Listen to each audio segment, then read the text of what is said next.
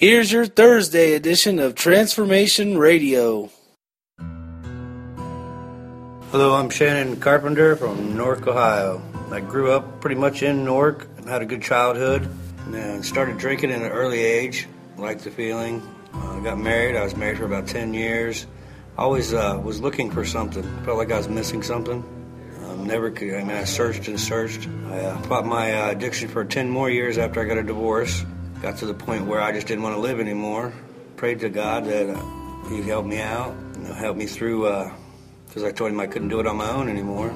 And then within about three hours, I got a phone call and was packing up and headed towards the refuge. And I went from not wanting to live anymore to having a reason to be alive. Just grateful to be waking up every morning. And then uh, we were down there for 30 days, and the brotherhood is just so strong down there. The spirit just uh, made it easy for me. I had no problem seeing things that I needed to see, and it was just an awesome time down there, and you know, to, to prepare for my journey that I have now. And now, as we turn our attention to the reading of the New Testament, our scripture comes from the book of Luke, chapter 7, verses 11 through 35. Here's a brief overview of what we're going to be reading about today in scripture. We'll read about the widow. Her situation was serious. She had lost her husband, and now her only son had died, her last means of support. Well, the crowd of mourners would go home, and she would be left penniless and alone. The widow was probably past the age of childbearing and would not marry again. Unless a relative came to her aid, her future was bleak. She would be an easy prey for swindlers, and she would likely be reduced to begging for food. In fact, as Luke repeatedly emphasizes, this woman was just the kind of person Jesus had come to help. And help her he did. Jesus has great compassion on your pain, and he has the power to bring hope out of any tragedy. This story illustrates salvation. The whole world was dead to sin just as the widow's son was dead. Being dead, we could do nothing to help ourselves. We couldn't even ask for help. Dead people can't talk. But God had compassion on us, and He sent Jesus to raise us to life with Him. The dead man did not earn his second chance at life, and we cannot earn our new life in Christ. But we can accept God's gift of life, praise God for it, and use our lives to do His will Honoring the dead was important in Jewish tradition. A funeral procession, with relatives of the dead person following the body that was wrapped and carried on a, a kind of a stretcher, would make its way through town, and bystanders would be expected to join in the procession. In addition, hired mourners would cry aloud and draw attention to the procession, while the family's mourning would continue for about 30 days. The people thought of Jesus as a prophet because, like the Old Testament prophets, he boldly proclaimed God's message and sometimes raised the dead. Both Elijah and Elisha raised children from the dead. The people were correct in thinking that Jesus was a prophet, but he is so much more. He was God in person, God himself. Now, John was confused because the reports he received about Jesus that we'll read about here today in Scripture were unexpected and incomplete. John's doubts were natural, and Jesus didn't rebuke him for them. Instead, he responded in a way that John would understand. Jesus explained that he had accomplished what the Messiah was supposed to accomplish. That God can handle our doubts, and he welcomes our questions. You have some questions about Jesus? About who he is or what he expects of you? Admit them to yourself and to God and begin looking for answers. Only as you face your doubts honestly can you begin to resolve them. And with that, let's begin our reading today here in the New Testament. March 26th, the New Testament, Luke chapter 7, verses 11 through 35. Soon afterward, Jesus went with his disciples to the village of Nain, and a large crowd followed him. A funeral procession was coming out as he approached the village gate. The young man who had died was a widow's only son, and a large crowd from the village was with her. When the Lord saw her, his heart overflowed with compassion don't cry, he said. Then he walked over to the coffin and touched it, and the bearers stopped. Young man, he said, I tell you, get up. Then the dead boy sat up and began to talk, and Jesus gave him back to his mother. Great fear swept the crowd, and they praised God, saying, A mighty prophet has risen among us, and God has visited his people today. And the news about Jesus spread throughout Judea and the surrounding countryside. The disciples of John the Baptist told John about everything Jesus was doing. So John called for two of his disciples, and he sent them to the Lord to ask him, Are you the Messiah we've been expecting? Or should we keep looking for someone else? John's two disciples found Jesus and said to him, John the Baptist sent us to ask, Are you the Messiah we've been expecting, or should we keep looking for someone else? At that very time, Jesus cured many people of their diseases, illnesses, and evil spirits, and he restored sight to many who were blind. Then he told John's disciples, Go back to John and tell him what you have seen and heard. The blind see, the lame walk, the lepers are cured, the deaf hear, the dead are raised to life, and the good news is being preached to the poor. And tell him, God blesses those who do not turn away because of me.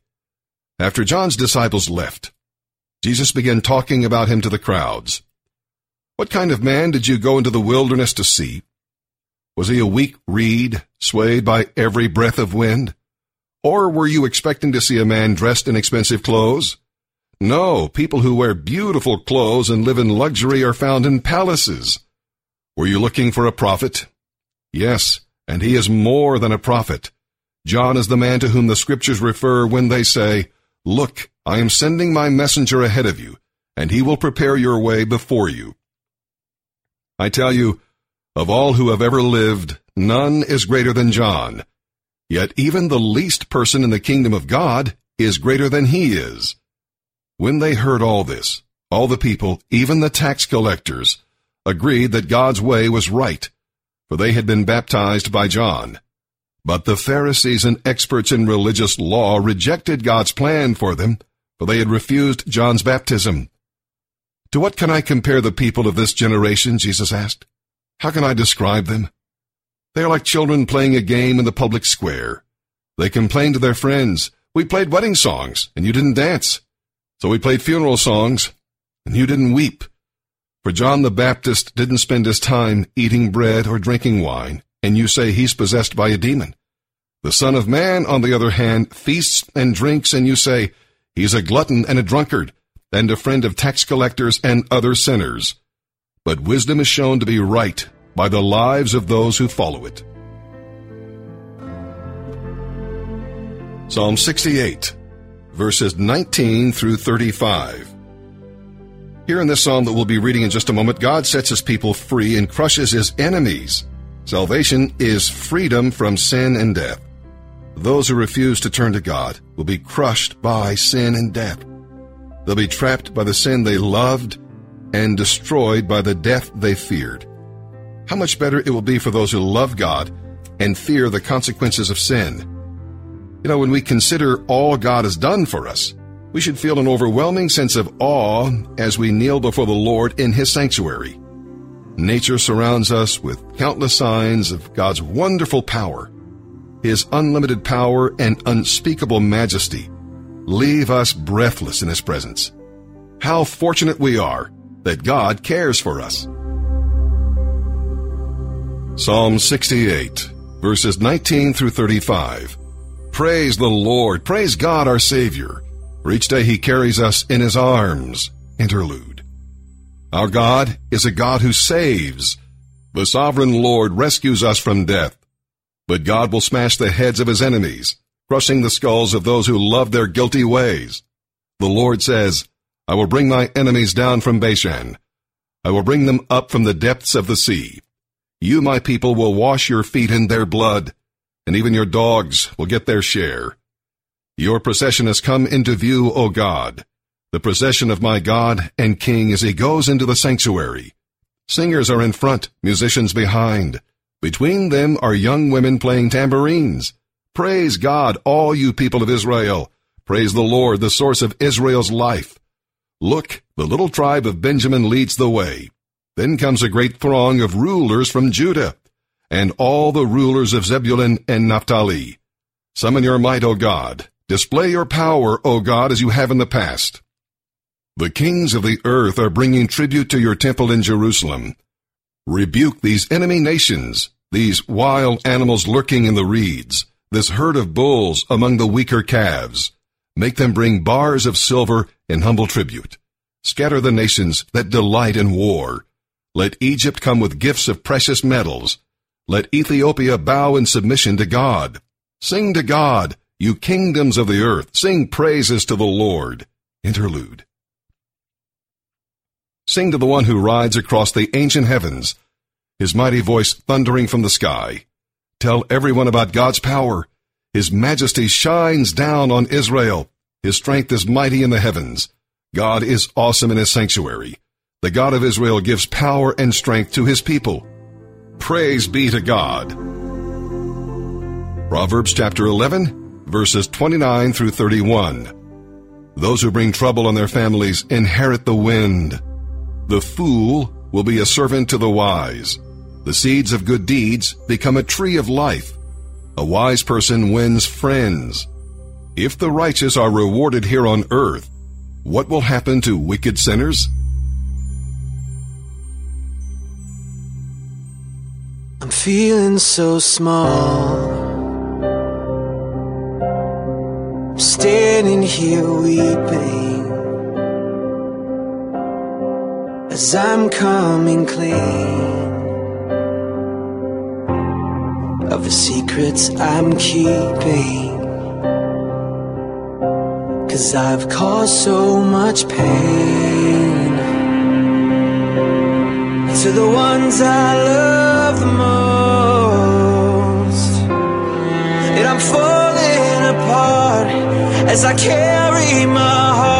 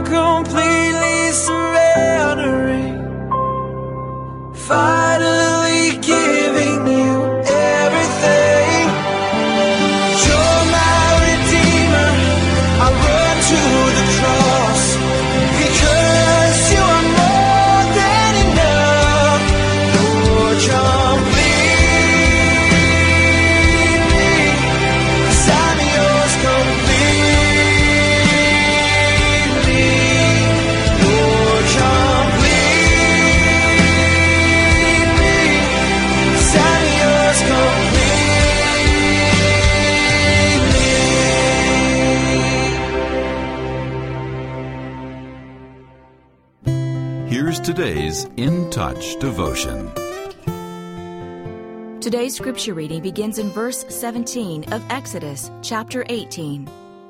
Moses' father in law said to him, The thing that you are doing is not good. You will surely wear out both yourself and these people who are with you, for the task is too heavy for you. You cannot do it alone. Now listen to me. I will give you counsel, and God be with you. You be the people's representative before God, and you bring the disputes to God. Then teach them the statutes and the laws, and make known to them the way in which they are to walk, and the work they are to do.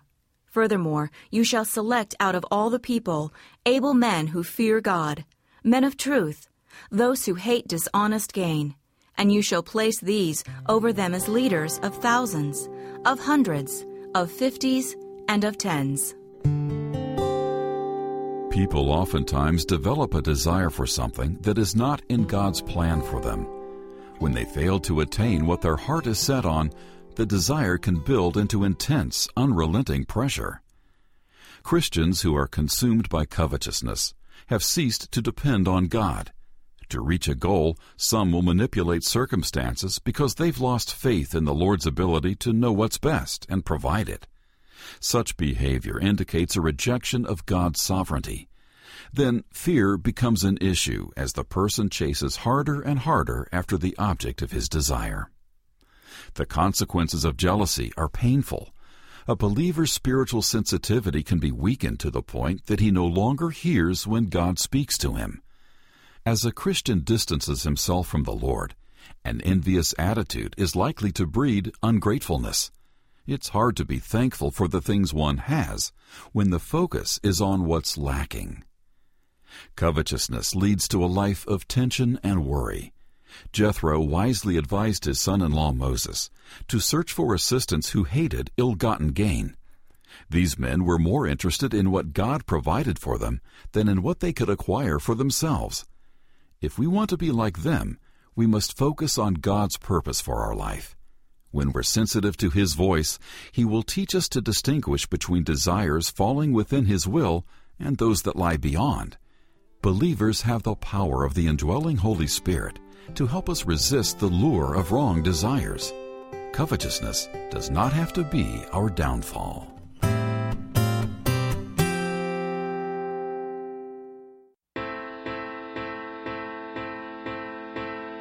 Every brick and every stone of the world we made will come undone if I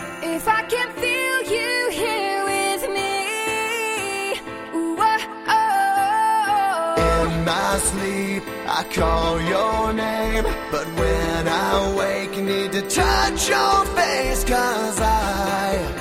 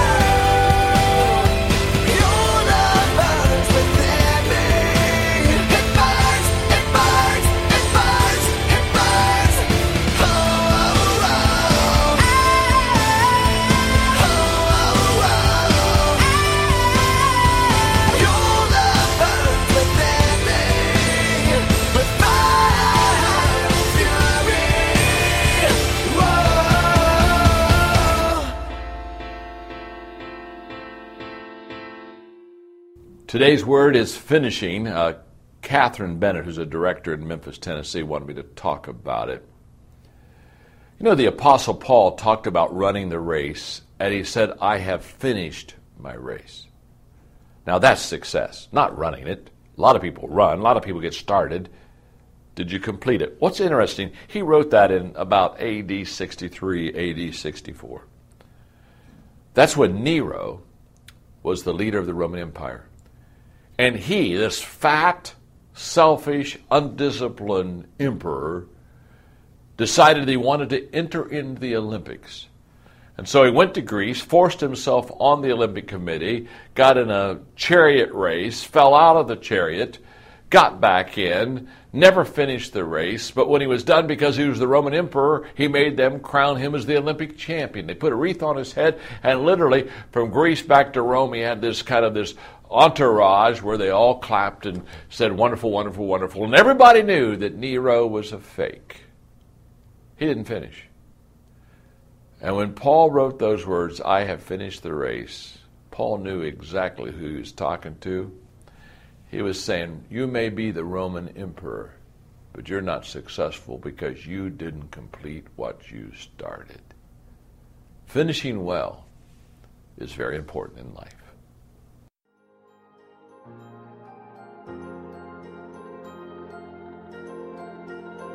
When confusion's my companion and despair holds me for ransom,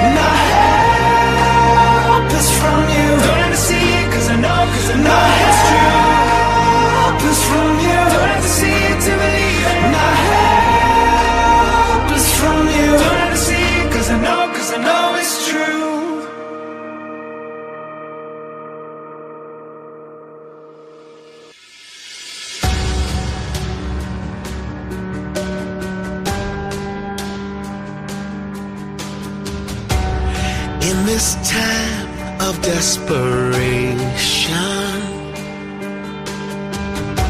when all we know is doubt and fear, there is only one foundation. We believe, we believe, we believe in God the Father. We believe in Jesus Christ. We believe in the Holy Spirit. And He's given us new life. We believe in the crucifixion. We believe that He conquered death. We believe in the resurrection. And He's coming back again. We believe. So more than anthems, greater than the songs we sing. And in our weakness and temptations,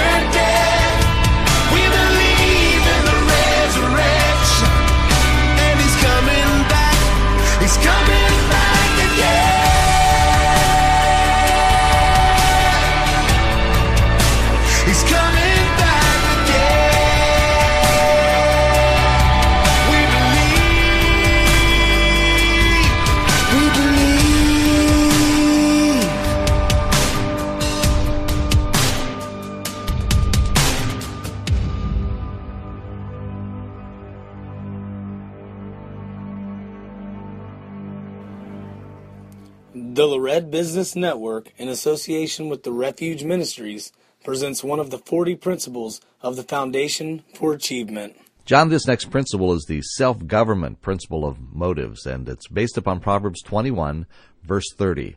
No one, regardless of how shrewd or well advised he is, can stand against the Lord. Uh, that's a real, really interesting proverb uh, because it talks about shrewdness uh, and how well ad- advised he may be, but they can't stand against the Lord, which means they can't stand against truth.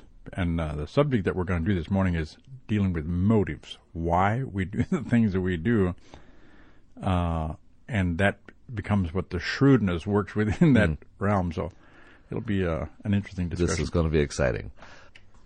There is no substitute for God, nor can we compete against him. He knows what's right, what's best, and what will work. The sooner we accept him as our final authority and begin to structure our lives, businesses, and country after his laws and principles, the better off we'll be. Life is not meant to be difficult. We make it difficult by operating on defiled motives. Boy, that's powerful, John. Uh, that's right, uh, because uh, we should be living in what you call a transparent world, which means that everything that we say, everything that we act out and do is genuine and real. But but that's not how life is, because the way our minds work is that we can think about something and have an intent of something and do something different to to deceive people. And so motives is very very important. Uh, it's important that we try to read or are able to read people. So not just listen to what they say. Uh, We Uh-huh. have to listen to what the heart is saying. You know, so in order to get away from that, be caught in that shrewdness. Motive means the reason or motivation or the way we do things. We lie, cheat, and manipulate in order to make a deal, and we call it being shrewd. This does not lead us to the good life, but to moral decay. Webster says shrewd is worldly, wise, clever, or near the truth. So it is important that we always seek for the truth.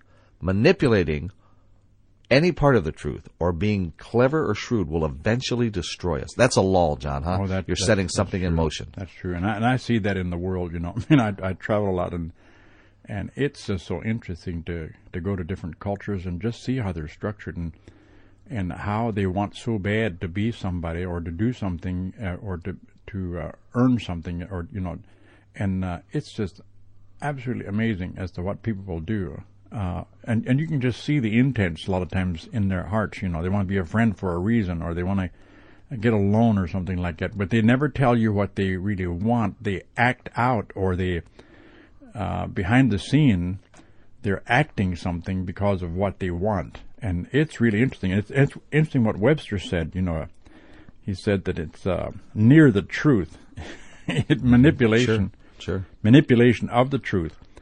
Uh, now we can't deny we all have motives, and you know that that's the way the mind works, and, and that's not wrong. We have to have a motive. I have to have a reason.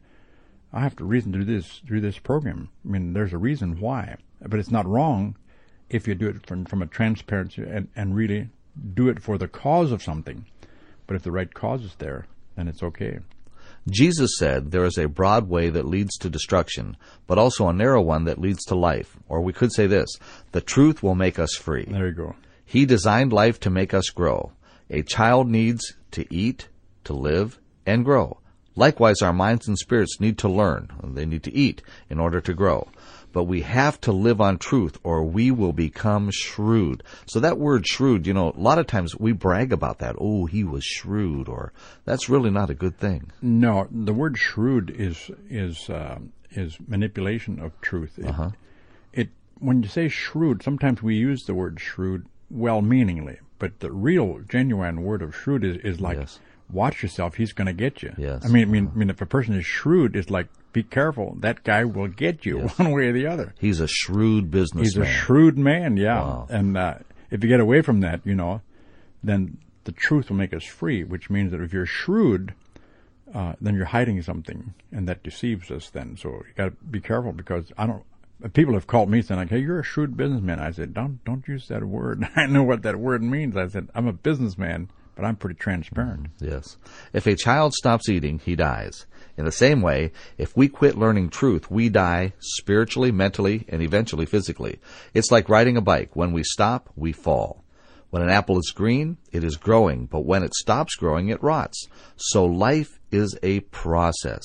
Oh yes, yeah, uh, and it's really interesting. You know, if if we stop eat, we die. I mean, that's just the way it is. Uh-huh. Uh, and the mind is the same way. If if we don't uh, participate in things, and if we don't grow in our minds or grow in understanding, growing in knowledge and things like that, then we'll get caught and we'll die. That, that that's a process. And you know, in in talking about shrewdness, uh, it's interesting about shrewdness because you have to practice with your mind. That's what makes you sharp. But you just can't get false motives. That's what we're talking about. But if the, if it's clear, if it's transparent and uh, coming out, that that's a skill. Then it becomes a skill. If we want the good life, we should strive for these three things. Number one, to be morally correct. That's right. That that should be that should be the first thing in any person, any child that you grow up. The number one thing is not education. The number one thing is make sure they understand moral correctness, behavior. The second is to understand people and situations. That's right. That means that you have to be able to read people and understand them, why they do what they do, and that will help you in life. If you don't, you'll be taken for a ride all the time. And the third is to grow in the knowledge of God and His laws. the principles he designed for humanity really work. That is critical because if you don't understand how life was designed to be, you can't function in it right, and you will manipulate and you will be shrewd. You know, because that. But if you understand how life is, then you say, "I can't afford to be shrewd. I can't afford to manipulate." Because life is designed to come out a certain way mm-hmm. and it works. Mm-hmm. So you got to be sure you understand those laws. The good life starts when our motives are pure and we follow good principles, taking responsibility for who and what we are. We are like a product. Our quality and value is based on the principles of which we are made. When we are honest and our motives are pure, we become open and free with no hidden agendas. People will sense the freedom and will not defend themselves against us. They will respect us and will want to do business with us. Yeah, that you know, uh, it says that we are like a product, and you know, um, we broadcast like what what product we are every day, and it would be good sometime if it's what we call reputation is what what it is, but it'd be good sometime if everybody that looked at you and everybody that dealt with you would be able to put a tag on your back Huh. uh, and say what what they think you are, what product you are, uh, and it would be real revealing Yes, because yes. because we do broadcast something. We we do. We project something, and that's what people see in us. And it'd be interesting to see what people say about you. That becomes your reputation. We cannot trust in our own smarts or shrewdness. If we do, we will be exposed when we get under pressure. Yes, we must be well advised, but we must see truth and God as our best resource and advisor. This will teach us common sense and practical ways that will work in every area of our lives. Sometimes we educate ourselves until we consider ourselves shrewd and wise. Then we start trusting in our own abilities rather than in God's good advice. We become fools without God. We cannot function properly without the truth. It will keep our motives pure. To reject God and His ideas is like cutting off the hand that feeds us. Yeah, that's pretty much self-explanatory there. But uh, those are powerful statements in there that uh, that uh, when we sometimes educate ourselves and we think that we're getting smart, and then uh, then sometimes we're even taught in sales meetings and we're taught in training and how to be shrewd, how to manipulate, and how to get people Mm-hmm. close, uh, uh, negative closes and all that. Saying like just for the sake of a sale, that's not honest. Saying like if a product is not worthy to have and the person doesn't need it, then then you have to be careful or you're you're deceiving people. So so, uh, but you, it, it all comes down to truth and being a genuine, real person. Uh, but but it's it's a it's an interesting thing. Today, the United States has more attorneys per capita than any other country in the world. We have more lawsuits than the rest of the world combined. We write thousands of laws to interpret the Ten Commandments. We try to outwit each other by our shrewdness, trying to get ahead by some million dollar lawsuit. We have forgotten the simplicity of do unto others as you would have them do unto you. That's right. See, a society could be uh, uh, could be a very simple society if everybody was honest. If everybody was wholesome, you know, and and, uh, and honest, you could eliminate a lot of that. Because right now we have the Ten Commandments, which I agree you need more than just the Ten Commandments. You need to have a good interpretation of that. But the thing is this: that that lawyers sometimes, uh, and I'm not against lawyers. I I need them, and everybody does. But what happens is that it's a game anymore. It's like they argue about the word is, and they try to get a case, and and they, they they sue and encourage people to sue each other. It's it's a rat race out there, and, and that, that that's destructive. I mean, I mean that, that's that's not a way to build a society. Got to be careful with that. Let's not kid ourselves. God knows all about our doings, and sooner or later He will set the record straight, in spite of how shrewd or well advised we think we are. It is important to be well advised, but let's make sure our motives are pure and use God's good advice as part of our dealings. This makes us a good decision maker. Let's be wise and listen to what God has to say. Then we will not be known for being smart or shrewd, but for being wise. That's right. There's a whole different story about being wise and, and being shrewd or smart. Uh, knowledge has a tendency of making you smart, and uh, then the training has a tendency of making you shrewd. Uh, but wise is looking into all of that and saying like, "Hey, what's right and what's wrong," and making decisions based upon that. But it's a powerful, powerful thing. Motive. You have to examine it ourselves all the time.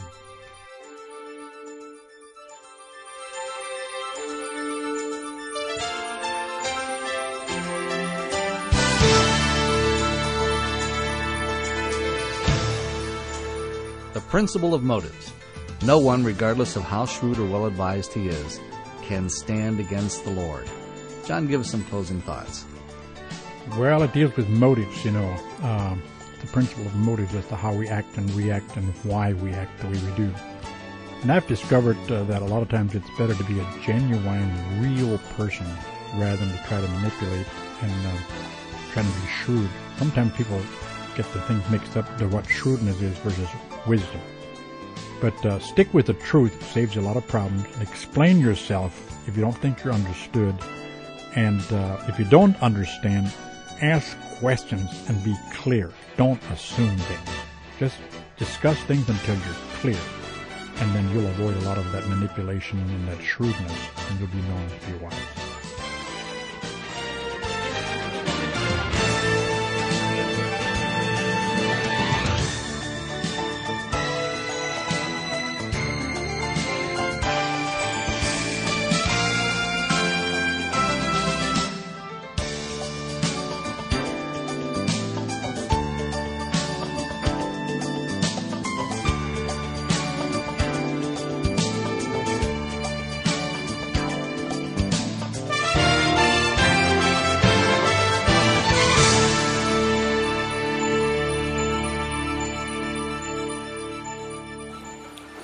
That does it for today's podcast. Make sure to tune in tomorrow for the next edition of Transformation Radio.